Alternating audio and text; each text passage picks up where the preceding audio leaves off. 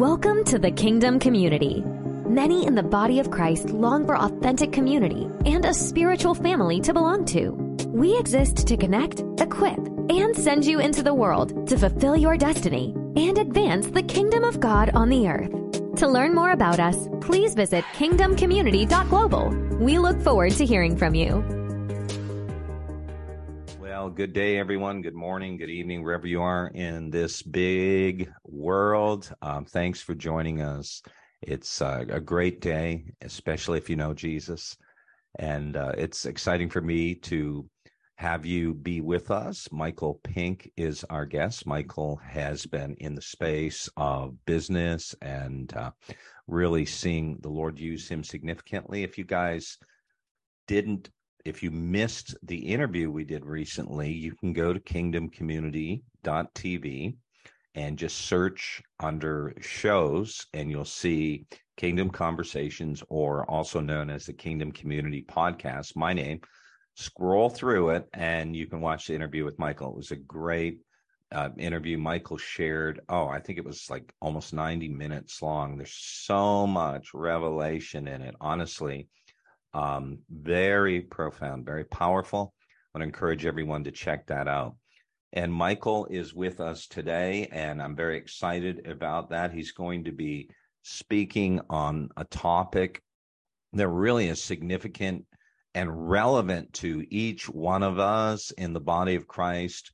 You could be uh, a pastor, an entrepreneur, a CEO, an executive, you you could be a nurse a doctor whatever you are doing and your calling and contribution this is such a relevant topic and michael's going to jump in in just a second but we're looking at those specific things that help us and also hinder us from really fulfilling our destiny and um, I'm going to allow Michael to kind of give an overview of that in just a second. But, guys, starting next month, in January 2023, we're going to be having a monthly um, meeting, Zoom meeting on the topic of fivefold ministry. And we have various individuals from around the world that are going to be my guests coming on and sharing and teaching. It's going to be awesome. We've got a lot of people who have already signed up for this. Of course, it's absolutely free of charge.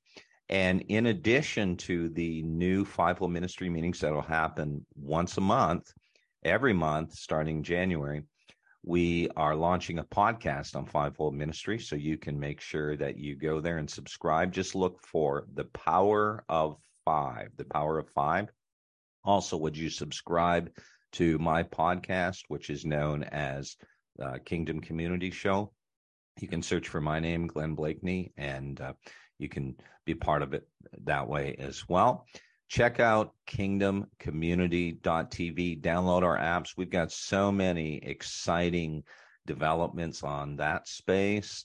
We're about to launch on, I'm sorry, on Samsung and LG in the next few days. And our viewership is increasing exponentially from around the world. Kingdomcommunity.tv, you can download the apps. We have apps even for mobile devices as well. And um, just watch all the different content. We even have um, content relative to Kingdom business and so on. Uh, Michael's interview is on there as well.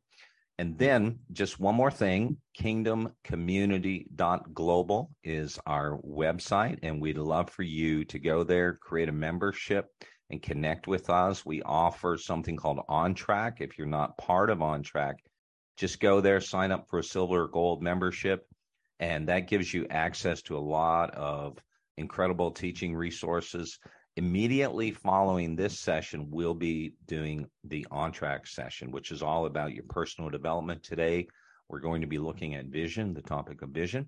So it's immediately following this. You sh- should have received an email already with the Zoom link. If not, just check your email before the end of the session or at the end of the session and you'll see the Zoom link in the email. All right, so there we go. All of those preliminaries out of the way. Welcome, Michael Pink. Michael, could you just share with everyone just kind of a, a brief overview of who you are and and what the Lord has really kind of hardwired you to do and, and and how the lord is using you i'm you're not tooting your own horn by any means i i just know that when a person shares from their heart someone like you who's been very intentional in your space um, you know you're going to do such a better job than in in summarizing all of that than i would. So welcome sure. michael and thank you. Well glenn thank you uh, and thank you everybody for being on the call. It's an honor to get to share a few things with you from all over the world. I do this myself uh, every week with my students from around the world inside the jesus school of business and other programs that i have um, but my background is I, I, I grew up in canada um, became a Christian at age 18 and uh, began hungry to learn how God does stuff. And uh, I went and got a career in sales and I did okay. I moved from British Columbia to Toronto. I, I got another job in sales and I struggled horribly. I barely eked out a living. And then through divine circumstances, I ended up down in the United States in Nashville, Tennessee. And the Holy Spirit pointed out a building to me one day and said, That's where you're going to work. And I looked at it and said, copiers. I don't want to sell copiers again. I'd already done that. But I went and um, I said, God, if I'm going to do this, I need you to show me how to do this. And uh, I went from being barely eking out a living to number one immediately, not like eventually, immediately when I began to learn biblical strategies, biblical practices that I could apply directly to the sales process and the business process. And I and shattered all records, did all kinds of things, working less than anybody else, and um, and doing more than anybody else. In fact, they made me the manager. They gave me a team, and ten months later, I was able to uh, share with uh, those people what I had done and what I had learned and where I found it from. And my team was up 430 percent over the year before. And so we found out that the biblical principles and strategies go far beyond things like integrity and honesty and diligence. As good and as important as those things are, there's a lot more. There are things like the Moses questioning strategy, which really open up opportunities that may otherwise have escaped you and actually help a prospect see what you need. You can actually do better. You can sell more by telling less. You can sell more by asking questions, as an example, or the motivational secrets of the Ten Commandments, or how to create a climate of trust based on the life of Christ. Um, there's there's a the negotiating secrets of the apostle paul. There's so many things buried in the scripture that are actually practical and applicable to business and to sales in specifics that it'll blow your mind. And so i spent many years learning how to do that. Um, give you an example. In 2015 a very good friend of mine well i'll go back. In, in 2012 he acquired a company. It was a um, insolvent real estate education company, insolvent, couldn't pay their bills. He said, Will you help me? Because he knew what I, what I was, what I learned and wanted my help. I said, Sure. In three months, we went from insolvency to making in the first quarter a million dollar profit. Finished the year at six million in profit, 30 million in revenue. Fast forward to 2015, he'd started another company and it wasn't doing well in 2014. In 2015, he was getting ready to shut it down. He said, Can you help me? I had 12 agents, they're down to three, and they're looking for a job. And I helped them for six months initially. And at the end of that six months, we are back up into seven figure profits. And he asked me to help him for two more years, which I did. And it became the fastest growing real estate brokerage in the history of the Inc. 500 and the 16th fastest growing privately held company in America on the Inc. 500 list to Glenn's point, uh, when you're trying to give an overview, I don't want it to even remotely sound like bragging because I, if I'm going to brag at all, I'm going to brag on the efficacy of the Word of God. And when you learn how to tap into that and, and tap into the wisdom and the strategies that are there, that are usually buried a little bit below the surface, you have to look at something and say, okay, how did he or she do that? Lord, show me what's buried in there the scripture is so jam packed, uh, full of wisdom for business. It will blow your mind. In the Jesus School of Business, uh, but people can join it for a dollar for the first month if they buy the the God's Best Kept Secrets books. It gets them in there for the first month.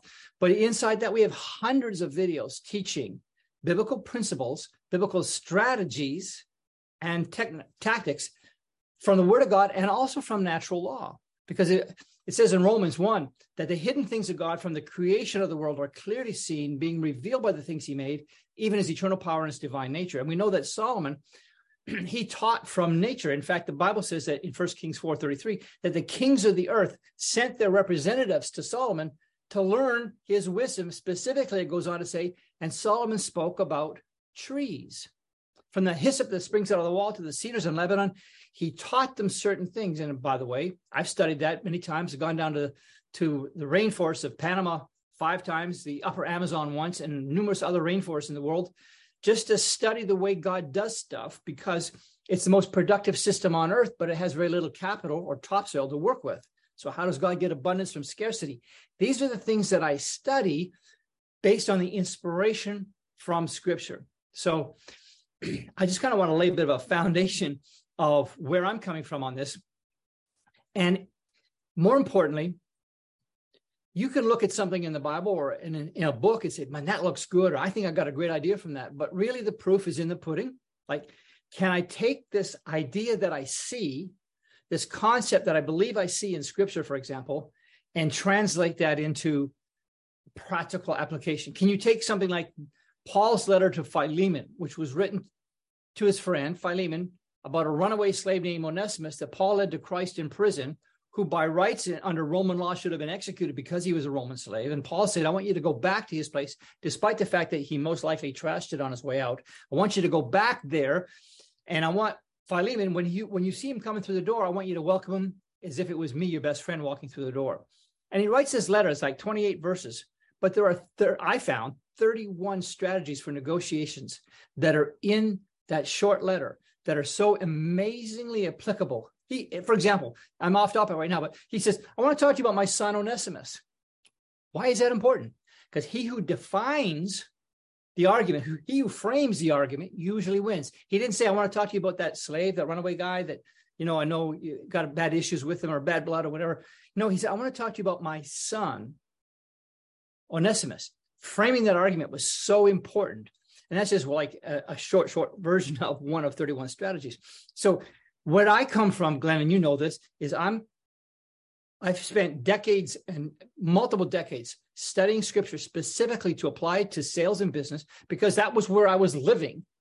My my career was out there in the marketplace, and I would look and say, how can I apply this to that? And then it wasn't that long ago. I'm going to share my screen with folks here. It wasn't that long ago. Let me see. Uh, if you let me share my screen, uh, uh Glenn. Please tell me um, when we got that good to go. Thank you. We'll share that. And uh, one of the things that that I, I, was thinking about that I thought I would share sort of an introduction to uh, your your your friends here on this network here is what are the commonalities? What are the what are the things that govern, as in limit or release limits from success? What are the levers that drive or limit success? And so this is one of the things I was just pondering some time ago, and I was studying it out.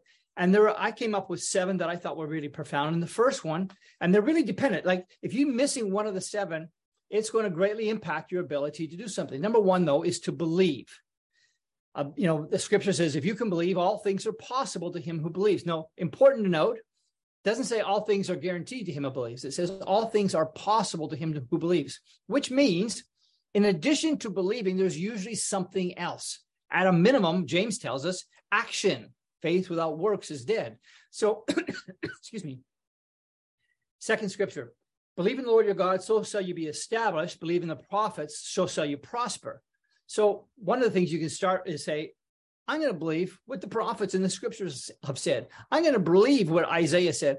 By the way, speaking of Isaiah, in chapter 11, verse 2, you find out a very profound marketing model because he's announcing that the Savior is going to be coming into the world. The Messiah is going to be coming into the world. And he says, Here's how you'll know him. Seven attributes he, he lays out. And those seven things were meant to, uh, uh to you know, 700 years later, that when Christ showed up, we go, oh, yeah, he's this, he's this, he's this, he's this. Th- this is him. In marketing, you want those seven things.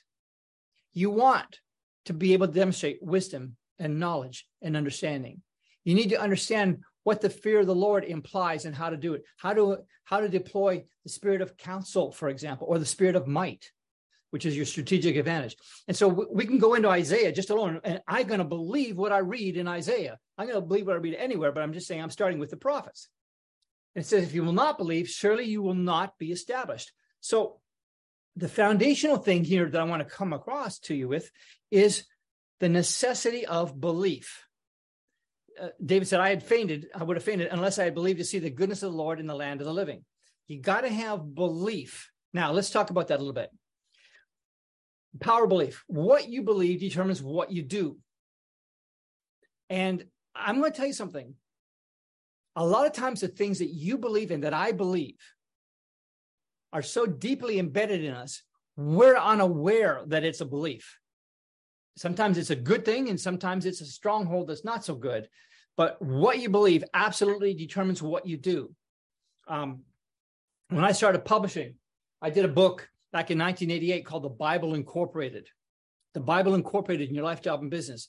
And I'd never written a book. I was in church on a Sunday night, and the pastor said, when he was preaching, he said, instead of asking God to bless what you're doing, why don't you ask God what he's doing and what he's blessing and do that? I thought, wow, what I'm doing doesn't seem to be working. So, Lord, what are you blessing? This is 44 years ago. And, um, or 30, how many years ago was it? 34, right? 34, excuse me. 34 years ago. I said, Well, what are you blessing? And he said to me right there in church, Psalm 68 11. And it says, The Lord gave the word, and great was the company of them that published it. And I said, Publish? You want me to publish your word?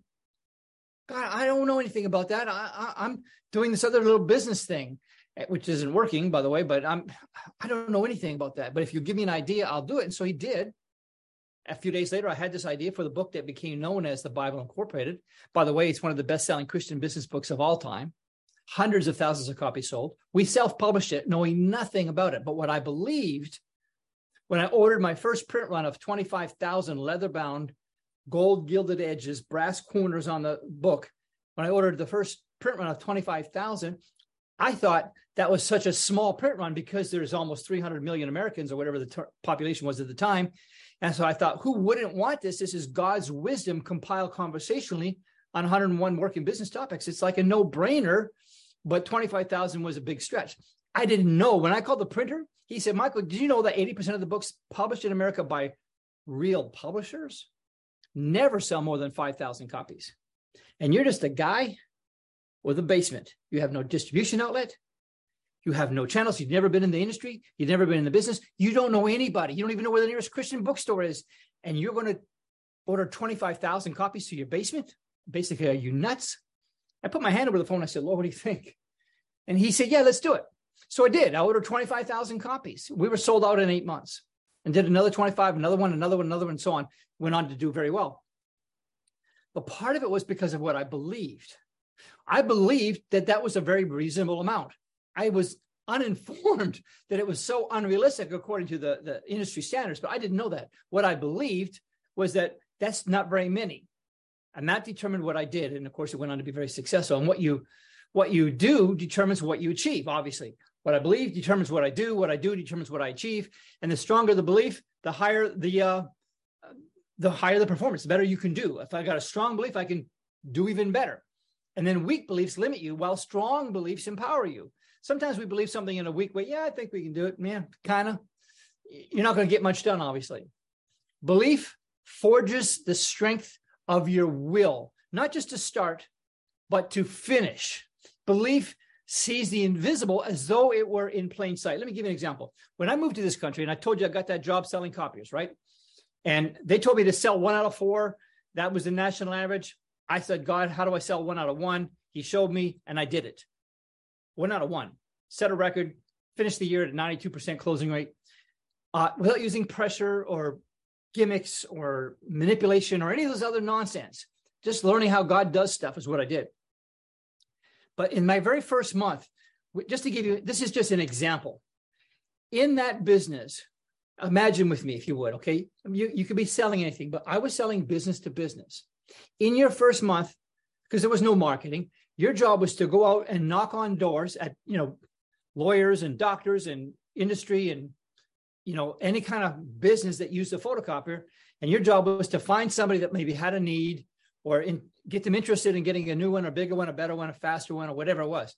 So they said, we don't expect any sales your first month because, you know, you're just getting out there. Plus, once somebody decides they want one, there's usually about a 30 day sales cycle because they want to try yours out. Then they're going to try your competitor and then another competitor, get three or four bids, make a decision. It's about a 30 day process. So you don't expect any sales your first month. And I said, Lord, I don't want notoriety. I don't want praise.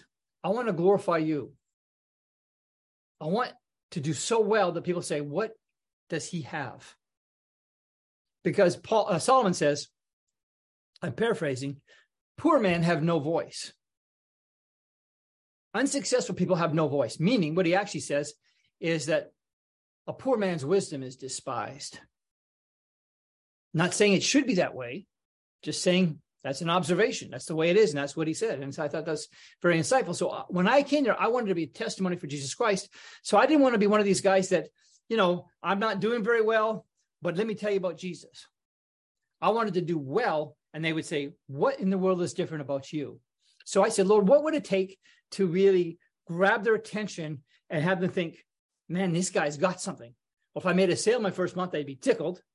Uh, your second month, they expect two sales, and, and every month after that, they expected four, of which, by the way, only 15 or 20% of the guys would actually make four sales in any given month. So I prayed about it and I came up with this number of 10. 10 sales my first month would go like driving a huge exclamation point into the thing. And so my first full month was the month of February. I started mid January. My first full month was February. And uh, I got down to the last day and I had eight sales and I had one prospect.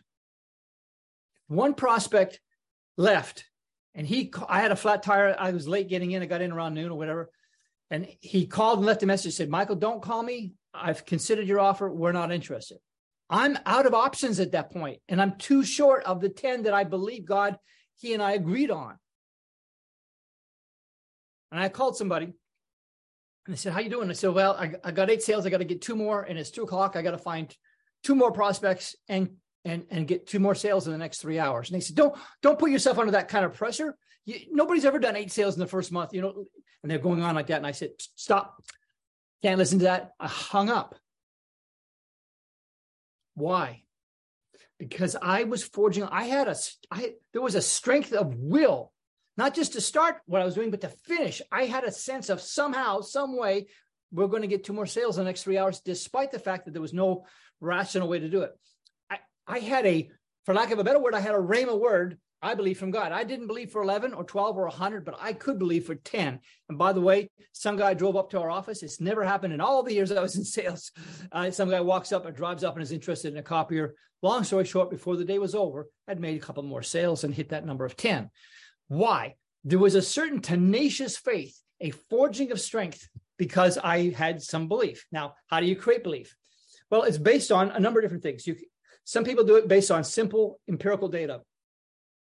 Okay, they're looking at information say, okay, I see you make X number of calls, you do X number of things, you'll get X number of results. That's one way people get belief. Another way they get it is on a track record. Well, I've done this before. I know I can do it again. Or he's done it before. I think I can do that. Or maybe it's based on sound logic. These are different ways people get their belief. Sound logic, okay? And, and there's validity to these ways, but it's also based on the character of the person making the promise or on how well you know the one making the promise. In my case, I didn't have any empirical data, proven track record, or sound logic to justify ordering 25,000 books or making 10 sales my first month. None of that was there. What I had was frankly, I had a word from God. And the thing is, do you believe him? Do you, do you trust his character? How well do you know the one making the promise? My wife says something's going to happen, or she, she, she had a certain experience, whatever it is. Okay, I believe it 100%. There's never, ever a shred of doubt because I know her very well. God, when you know him and you know his voice, when he speaks, that word will not return void. So all things are twice created. Now, catch this. You got to see it to believe it. You said, wait a minute, wait a minute. I thought that's the opposite. No, no, you got to see it to believe it. Let me explain. You got to see it on the inside by revelation. And if you can't see it on the inside, you won't believe it on the inside. In other words, on the inside of me, I got to see, oh, I can see this happening. I don't know the how necessarily, but I can see the end result. And I know it's going to happen. I knew we were going to sell those 25,000. I knew it was going to be a best-selling book. In fact, in fact, when I got my prototype of the book and I got in my car and I drove to Michigan to meet with the largest Christian book distributor in the world, who's now bought by Ingram Books, but it was Spring Arbor at the time. And I, I had an appointment and I went in and the buyer looked at me and he said, Oh, wait a minute, wait, what's your company name and whatever? And he said, you're just a guy with a basement. You're not a publisher. You're like a mom and pop. You you you wrote you wrote a book and you published it. You printed it. We we don't do business with you. We don't do business with people like you. I don't know how you got this appointment, but you have. We I would never have given the appointment had I known you were just some guy with a book. Basically, move along, Sonny. And I told him he's got he's got it all wrong. That the prototype that I was holding up was going to be an international best-selling book. It's going to be on television all across the country. And there's going to be thousands of people who are going to be going to the bookstores to get those books and they won't have them and they're going to call you and you won't have them. And by the way, if you want to get them, your minimum order is a thousand books and the best price is at 5,000. And they said, a thousand books. We deal with the largest publishers in America. And when we do a new book with them, we'll do one or maybe two cartons of books 24, 48 books, something like that. That's all we'll do. We never would buy a thousand, especially from a guy who's not even a publisher. And I said, You don't understand. And my belief was so strong. I walked out with an order for a thousand books. I went to the next publisher and they, the next distributor, they did a thousand, and the next one did 5,000, all before the book was actually rolling off the press. Just had a prototype. But see, I could see it on the inside. And I'm going to ask you something because sometimes the things that you and I see on the inside get covered up with dust. They get covered up with corrosion. They get covered up with slime or grime, maybe is a better word. They get covered up with distractions. They get covered up with hurts or wounds. They get covered up with disappointments. And sometimes we need to reach down and say, Lord, help me to see again what you see and see it clearly and see it deeply. If you won't believe on the inside, you're never going to see it on the outside. Seeing, in that case, really is believing. You can't believe it until you see it on the inside with your second set of eyes, what the Bible calls the eyes of your understanding. And seeing with your imagination creates a path for belief. It says here, the eyes of your understanding being enlightened. This is Ephesians 1, Paul talking, that you may know what is the hope of his calling, what are the riches of the glory of his inheritance in the saints? And what is the exceeding greatness of his power toward us who believe according to the working of his mighty power? The eyes of your understanding. This is an area that has to do with, I call imagination is the God card. Animals, because what I what I see in the inside is where my imagination comes into play here. Animals can they, they as far as I know, they can only see what is. They can just see, oh, there's a squirrel, I see it. They can't imagine, you know, some other thing. Uh, but we can see this is what separates us, and not one, not, not just one thing, but one of the key things is we can see what is not yet. They can only see what is yet. We can see what is not yet. We can see what could be. We can see possibilities. We can imagine things that have never existed. Animals cannot do that. And the scripture says, uh, in the Lord, this goes back to Genesis, said, Behold, the people is one, they have all uh, one language, and this they begin to do, and now nothing will be restrained for them, which they have imagined to do. The word imagine there is the Hebrew word zamam, whatever it means to meditate with purpose, i.e., to solve a problem or accomplish a thing. Now, I have a friend, he's 90 years old, lives in Australia. When he was 26, he was an illiterate bricklayer, meaning he couldn't read and write he was a third generation welfare recipient. He had, I think, four fathers and however many mothers, whatever the deal was. Not, not the best of upbringing, but in 1959, he went to a Billy Graham crusade, gave his life to Christ, was born again, and then the transformation began. And he went into business three times and failed three times, got jobs each time and paid off the debts. But the fourth time he was successful. In fact, so successful that among the many, many things he did, he later on in life brought the largest Billy Graham crusade in the history of Australia. He personally underwrote the whole thing and, and had him come to Australia. He also has given away, you know, tens, if not hundreds of millions of dollars in many other pursuits. Became incredibly successful. His name, for those of you who, who might know him, is Peter J. Daniels. And one of the things Peter used to do, he told me, was he would think, because I said, how, how did you become so incredibly successful? Well, there's a few things, but one of them had to do with this imagination. He said, I'd just get on the sofa and I'd sit there, or maybe I'd lay down and I would think through some things, try to solve problems, and I would think through them and imagine solutions and come up with them. I would just use my mind in that way. It's a powerful, powerful tool. Your natural eyes allows you to see what is, but the eyes of your understanding allow you to see what could be or what is yet to be discovered, uncovered, or created. So there was an experiment done with imagination. Two groups of people who had never studied piano were taught a sequence of notes, showing them which fingers to move and letting them hear the notes as they were played. Fairly straightforward. Then members of one group, called the mental practice group, sat in front of an electric piano keyboard two hours a day for five days and imagined both playing the sequence and hearing it play. A second physical practice group actually played the music two hours a day for five days.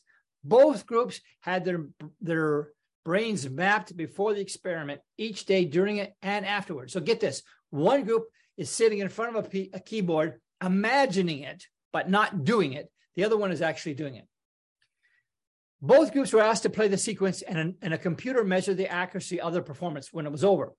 Both groups learned to play the sequence, and both showed similar brain map changes. Remarkably, the mental practice alone, people that just did it with their mind and their imagination, produced the same physical changes in the motor systems in their brain as actually playing the piece. And by the end of the fifth day, the changes in motor signals to the muscles were the same in both groups and the imagining players were as accurate as the actual players were on their third day. Now, in conclusion, the level of improvement at five days in the mental practice group, however substantial, was not as great as in those who did the physical practice. But when the mental practice group finished its mental training and was given one two hour physical practice session, its overall performance improved to the level of the physical practice group's performance at five days. So the power of imagining is is a huge thing. And you can if you this is a gift that god has given us. That's why i call it the god card because i can imagine i can dream i can think uh, possibilities. And i would encourage you to set time aside to imagine to say how can we do this? How i love doing that and coming up with incredible solutions innovative ideas and god will flood your mind if you will allow him. Now that's one of seven governors the second one I'm going to talk on a little bit more briefly is the idea of desire. It says that when it came to pass when Solomon finished building the house of the Lord and the king's house, and all of Solomon's desire, which he was pleased to do. The word for desire there means the thing desired or thing delighted uh, that you delight in. The Hebrew word means something you've set your love to, you long for, you join together with, you're cleaved to. You could say you're emotionally attached to it. So the desire has an emotional uh, component to it that I there's a wanting, a yearning, a longing for something. This is important. Like you can believe you can do something, but if you don't want to, if you don't have the want to, it doesn't matter to you, you're not going to do it. Or if you do, you're just going to do it half hazardly. So belief is critical, but you need to have also desire because without desire, not much moves. Desire is powerful, it is motivating, and without it, you're not going to get much action. The desire accomplished, the Bible says in Proverbs, is sweet to the soul. In one translation, it says, The desire of the working man is working for him, for his need of food is driving him on. Desire is a very powerful thing. So you got to have belief, but you need to want to. You got to have that want to. The third thing is knowledge, and this is a big one. The word knowledge here, um, Proverbs 10 says, The wise lay up or they store knowledge. Now, you can't do that unless you're acquiring it in the first place you have a vision or dream for a great business or ministry, but you need to acquire knowledge. Like when I had my publishing company, Hidden Manna Publishing, which we sold to World Bible back in 93. But when we had the company, um, we called every Christian bookstore in America, and I had a number of telemarketers. And so, you know, one we call the West Coast, one we call, you know, Central Time and Northeast and Southeast and so on. We kind of had it divvied up like that. And we're calling every bookstore on the list, 7,500 bookstores or something like that. When we sold the company, the company that bought us said, I can't believe you're calling all those bookstores. We, we only call the top 20%. And we leave the bottom 80% who only do 20% of the total revenue to the distributors to fill their orders. We just focus on the top 20. And I thought, oh, had I only known that, I didn't know the Pareto principle at that time. So knowledge can be a very important thing. Of course, as a Christian, I want to know the word. I want to know the promises of God. I want to know the process. I want to know the secrets. I want to know the methods. I want to know the rules or the tricks of this, the trade, the inside knowledge. And by the way, you know, people talk about magic tricks. And what I say is there's nothing magic about magic tricks. They're just knowledge that you don't have. I mean, if you could go back in time, if, we could transport ourselves back in time and, and go, I don't know, 300 years back, and then somehow manage to be on a cell phone call and say, Here, let, me let you talk to so and so. And they would hear that voice coming out of that cell phone, or they would see that image, and they would think, It's magic. It's magic. It's not magic. It's just something that you know that they don't. And so knowledge is a very important thing. They look at it the way my dog looks at it when I'm out driving someplace and my wife Judy calls me, whatever, and I put it on speakerphone and I say, say. I tell my dog, say hi to mommy. And she, Judy will say something and, and Judy jumps all over me. My dog jumps all over me, starts licking like he, he doesn't know what's, how this happens. How is she in the car, but not here? It's magic because he doesn't understand it. Now the Hebrew roots for this are very important. The Hebrew word for knowledge is da'at, which is derived from the parent root that you can see on your screen. And the name of the first of these Hebrew letters is from the Hebrew word delet, meaning door. And the letter was originally written as a picture of a tent door and can mean the back and forth movement when moving in and out of the tent. Okay, now the second letter is from the Hebrew word meaning eye, as in eyeball, and in pictographic Hebrew, it looks like an eye. When you put them together, they are in root word of knowledge. It's the idea of the back and forth movement of the eyes as it carefully examines something. So when I talk about knowledge, it's it's not just sort of cursory information. It's a deeper understanding. It's a careful examination that once understood as knowledge and experienced at an intimate level. It's an intimate knowing of something. It's like you have carefully scrutinized this and You've studied it. Okay, that's the kind of um, meaning that we have for knowledge. So one of the keys for success, in my opinion, is to develop a learning program. Peter told me, Peter Daniels, he said he once he learned how to read, taught himself to read and write, read the dictionary, and then he read four or five thousand biographies, as well as he studied anything from literature to science to politics to medicine to governments to, of course, the Bible very, very studiously. And he did all this kind of stuff. He was on this incredible learning program. He said, I his words to me were, I ate books. Once I could, once he untapped that thing and learned how to read, he just said, I can't believe all this information is here. He's, he ate them. And my wife told me yesterday, she was, she watched an interview with Elon Musk. Um, I don't know, yesterday, the day before. And she said he, his thing to her is before they had computers, he would read books from morning to nighttime to bedtime. He ate information. He just read and read and read and read. And so there's something about having a learning program that's very important. Knowledge or information is like water in the Bible. You can look at it. You look in Ephesians 5, it talks about the washing of the water of the word. You can look at other places. W- water is compared to knowledge or knowledge to water. now, there was a study done because the way God does anything is the way he does everything. And so you can look at and say, well, what does he do in nature? How does he make the systems in nature work? And one of the things that you know this, everybody knows this, that a tree or a plant any living thing's got to have water.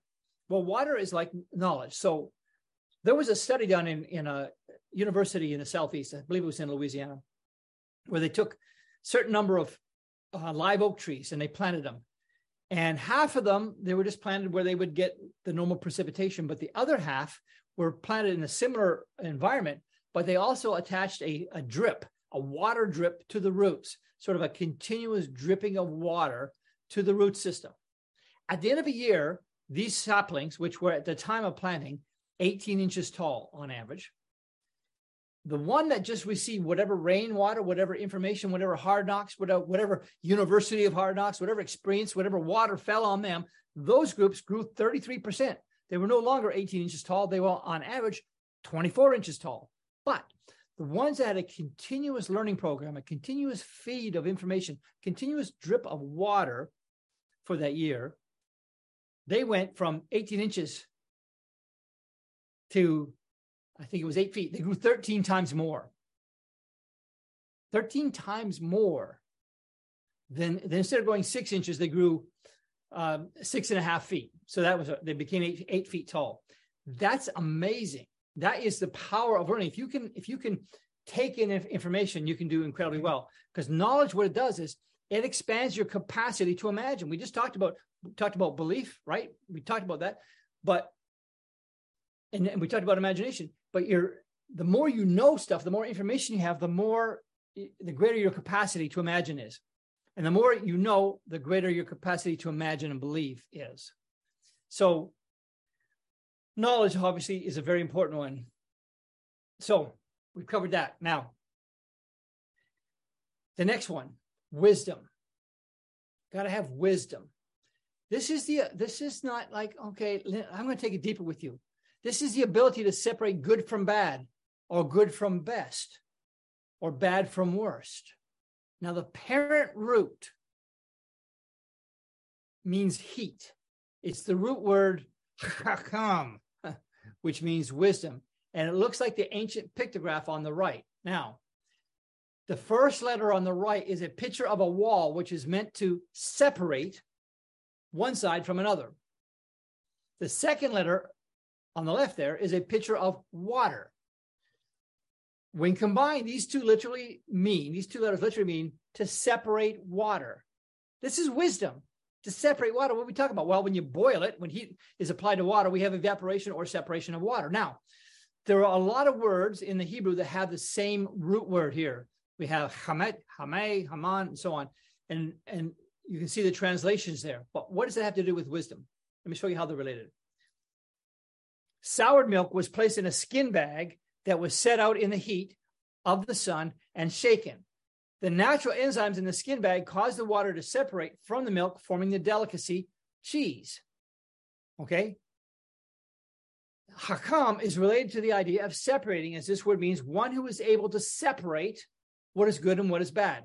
And so when heat is applied to sour milk, which is the image it gives, we have separation of water giving us cheese. Heat comes from what? From trials, from tests, from proof of concept, and so forth. So let's take a look at Solomon. He had two women coming to him.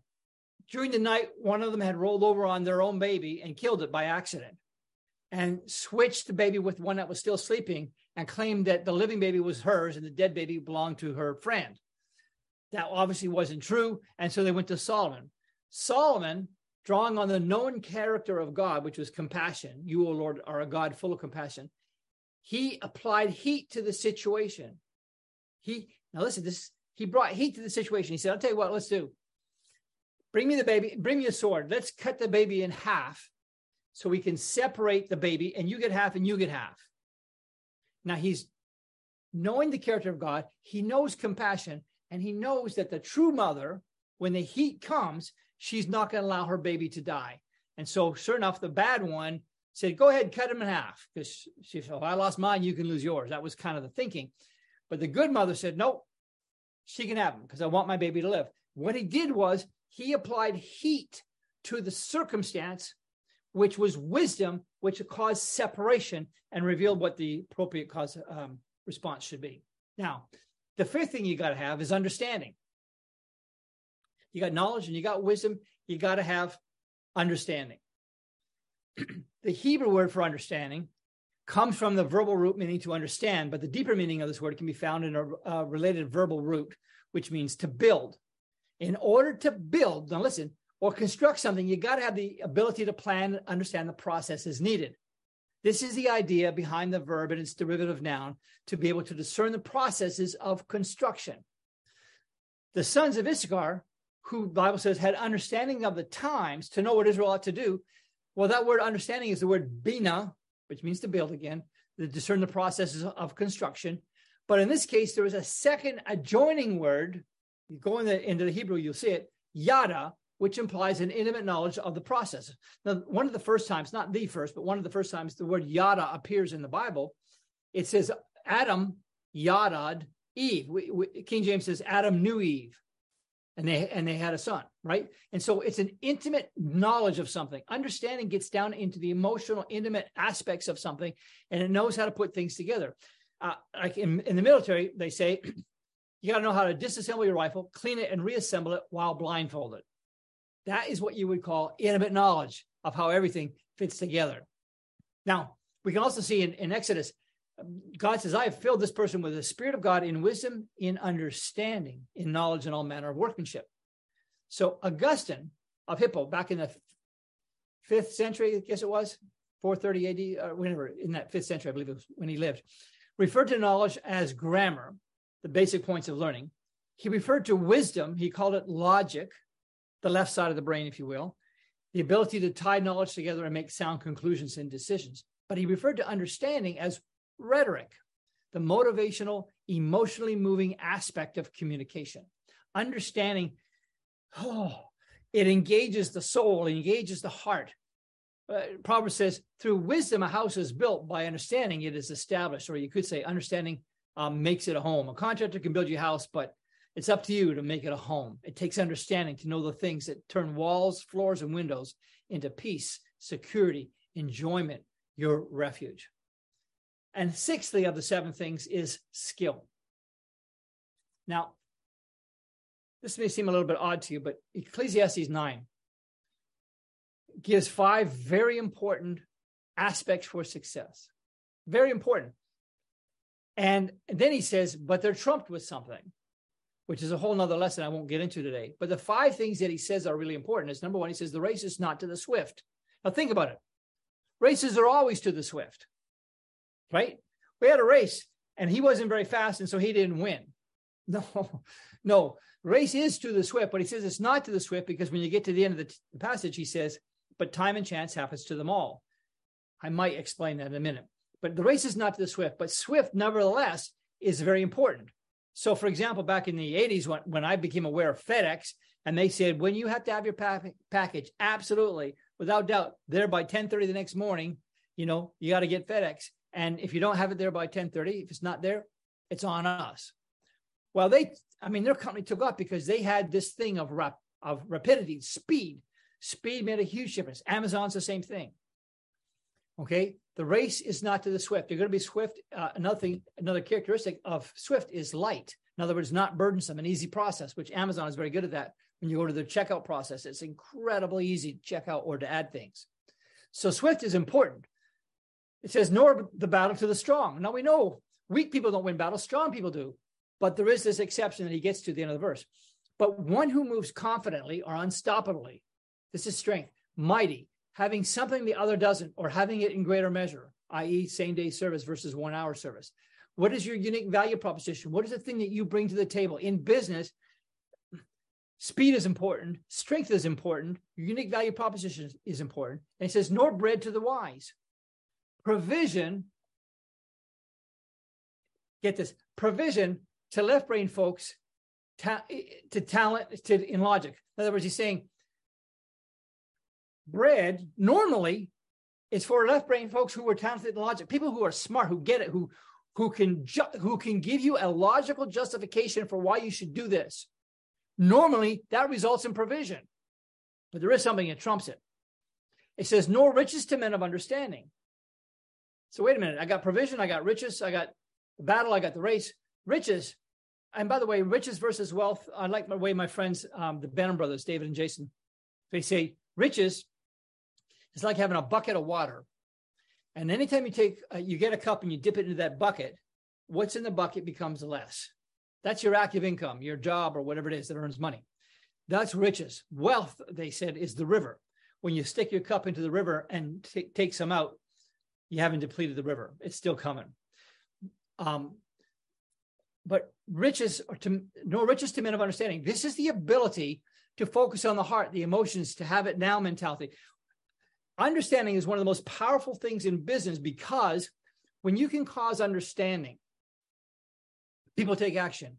Uh, Solomon said in Proverbs that I passed by a man's house and then it was the walls were broken down, it was all overgrown with nettles, and he this man lacked understanding. He wouldn't take action. Now you, it's like people who smoke cigarettes. It says right on the package, "This cancer it could, you know, kill you, cause your lips to fall off and your lungs to clog up, or whatever it says." People read it, but they don't care. They don't have that understanding sometimes until it happens to them. When you can create understanding with somebody, it is so powerful. You got speed, you got strength, you got uh, the logic of wisdom, and you got understanding. You've got a winning combination. And then he says, "Nor favor to men of skill." And the word "skill" there is actually the word "yada." yada. That's that intimate knowledge. In other words, if I have, if I know something better than anybody, right? Like, and it's known. This guy, this guy knows this inside and out. I'm going to have favor. They, I mean, who do you want to do surgery on you? Brain surgery, heart surgery, whatever it is. I want the guy that knows it better than anybody. I want that guy to do it, generally speaking. Um, and then he says, but time and chance happen to them all. Now, I don't have the time to teach that, but time and chance is not like luck of the draw.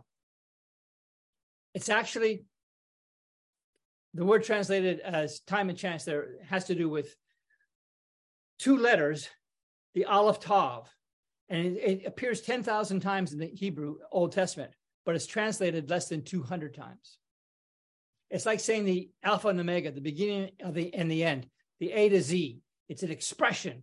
Aleph Tav, it's the divine imprimatur. It's the presence of Jesus. Jesus identified himself as the Aleph Tav in Revelation when he said, I am the Alpha and Omega, most likely originally written in either Aramaic or Hebrew. He's, he's saying he's that. So when you see that, what it's really saying is all these five things are very important, but Jesus, the Word, intervenes and comes in and happens to everybody, and it is the great game changer. Now, skill, intimate knowledge of something, Eskimos have 50 words for snow. Now, you can Google it. I did because I heard they had seven words and they have 50. And it, there's a lot of research done into this, but they know snow better than I do down here in Florida. Now, I lived in Canada, so I know a little bit about it, but they had 50 words for snow. That's a lot. They have an intimate knowledge of a subject, the ability to perform what you know with excellence. That's what skill is, that level of ability. So, you got to have that. You got to have that skill thing. That's an important thing. If I don't, if I have all the other things, but I can't carry it out, if I can't execute, if I don't have the skill, I'm stuck. I got to have skill. And number seven, finally, is you got to have action. Because as it says, James said, faith without works is dead. So what does that mean? Well, it's not always some magnificent feat. Many times, especially in business, it's just do the boring stuff. That's how trees succeed. Believe me, I've studied it. I've been to all over the world studying these things out, including the Smithsonian World Headquarters for Tropical Research. Had access to hundreds of scientific white papers. I mean, I've done a lot of research on it. Wrote a book called Rainforest Strategy. Got it behind me somewhere. Uh, I understand this a little bit more than the average bear, I guess. And one of the things trees do when you walk in a forest, you don't hear them straining. You don't hear them groaning. You don't hear them fighting over anything. They're in complete peace. And every day they're taking sunlight, water, and air, CO2, and turning it into coconuts, papayas, wood, tree, leaves, branches, all those things from those three ingredients, the miracle of photosynthesis. And they do it on a consistent basis. Every day it's the same thing. Sun comes up, open up, take in the sun, convert it, you know, take the water from the roots and take the air, the CO2 from the air. And they love CO2, by the way. The higher the CO2 levels, the faster everything grows. They love it. So it's a good thing. And they put those things together and boom, you have a, a very successful enterprise. In fact, just a little side note here, because I'm at the end here. Um, you take 100 people, uh, want to be entrepreneurs, and you put them in business, and you come back five years later, they just started. Statistically speaking, and a friend of mine got his doctorate, did the research on this. Only four of the 100 will have accomplished three things. Number one, they'll still be in business. Plus, number two, they will have at least one employee. So they're actually a business. And number three, they made a profit. Only four out of a 100. But if you plant a 100 trees in an orchard, and you make sure they have seven things, seven absolutely necessary things light, warmth, soil, water, CO2, so on. You make sure it has these seven things. And you come back five years from now, all 100 of them will be successful. They'll be producing, they'll be multiplying the franchise, and they'll be growing. What do they do? What did God put in their systems? What did he, how did he make this work? They have seven parts of the tree that, you know, phloem, which manages cash flow, by the way. It has xylem, it has all these, these elements, seven basic elements with seven major functions that are performed by a tree every single day. And they do the boring stuff and they do it consistently. And if you will do the boring stuff consistently, that alone will help make you successful. It may also, when you're doing that, require courage because sometimes the action can be a tough thing. So I just want to leave you, I guess, with that idea. Um, I'm going to go back here and take a look at one thing here. Uh, let me see. Yeah, I'm going to end, end my my sharing here and uh, say, guys, thanks for that. I want to take any questions that you have, but you know, I just want to summarize this way: you got to have belief, but if you don't have desire, it doesn't go anywhere. You got to have desire. So you have belief and desire, but you don't have knowledge. You're still not going very far. You have belief and desire and knowledge, but you don't have wisdom. You're going to make horrible mistakes. You can have those four things, but if you don't have understanding, you're going to be limited. So you got to have that. And then when you have those things, you got knowledge, wisdom, understanding, you got desire, and you got belief, but you don't have any skill, you don't have an intimate knowledge of something, you're going to fumble and bumble and not do so well. So you got to have skill. And finally, number seven, you know, out of all those things, you got all the knowledge, all the wisdom, all the understanding, you got the belief, you got the conviction, you got the desire, you got it all, but you don't have or take action. You're still nowhere. So I look at those seven things and I say, those are the seven essentials that I'm aware of wow. That are levers that you can control how much knowledge, how much wisdom, how much action. These are levers that you can move up and down. And to the extent that you rec- recognize their importance and move them up, is the extent to which you will achieve and do great things, in my mind, in the business realm and for and in the kingdom Our of God. journey as Christ's followers is a lifelong process of revelation, renewal, recovery, and refocus. Our responsibility is not to discover our purpose or fulfill our destiny, but rather to join God on the journey, allowing Him to shape destiny into our lives. As we stay the course and align ourselves with what He is doing, our life becomes vibrant, deeply significant, and full of purpose. The Kingdom community has developed a process that will help you move the needle. It's called On Track, and you can sign up now by visiting kingdomcommunity.global. On TRAC is a prophetic life shaping process with clear objectives. 1. Transform you into the person God has created you to be. 2. Empower you to fulfill your ultimate assignment in advancing the kingdom of God. 3. Ensure you to finish well and leaving a lasting legacy. On Track consists of assessments, personal coaching, mastermind sessions, and the formulation of a customized plan to help you live out your full potential in Christ and completing His kingdom assignment for your life.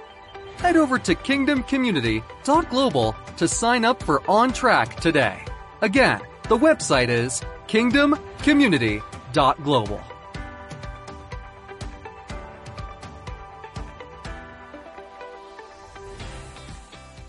Thanks for joining us today at the Kingdom Community. We trust that you are encouraged as a result of spending time with us. We exist to connect, equip, and send you out into the world to fulfill your destiny and advance the kingdom of God. To learn more about the Kingdom Community, please visit our website, kingdomcommunity.global. Again, our website is kingdomcommunity.global. Together, we are better.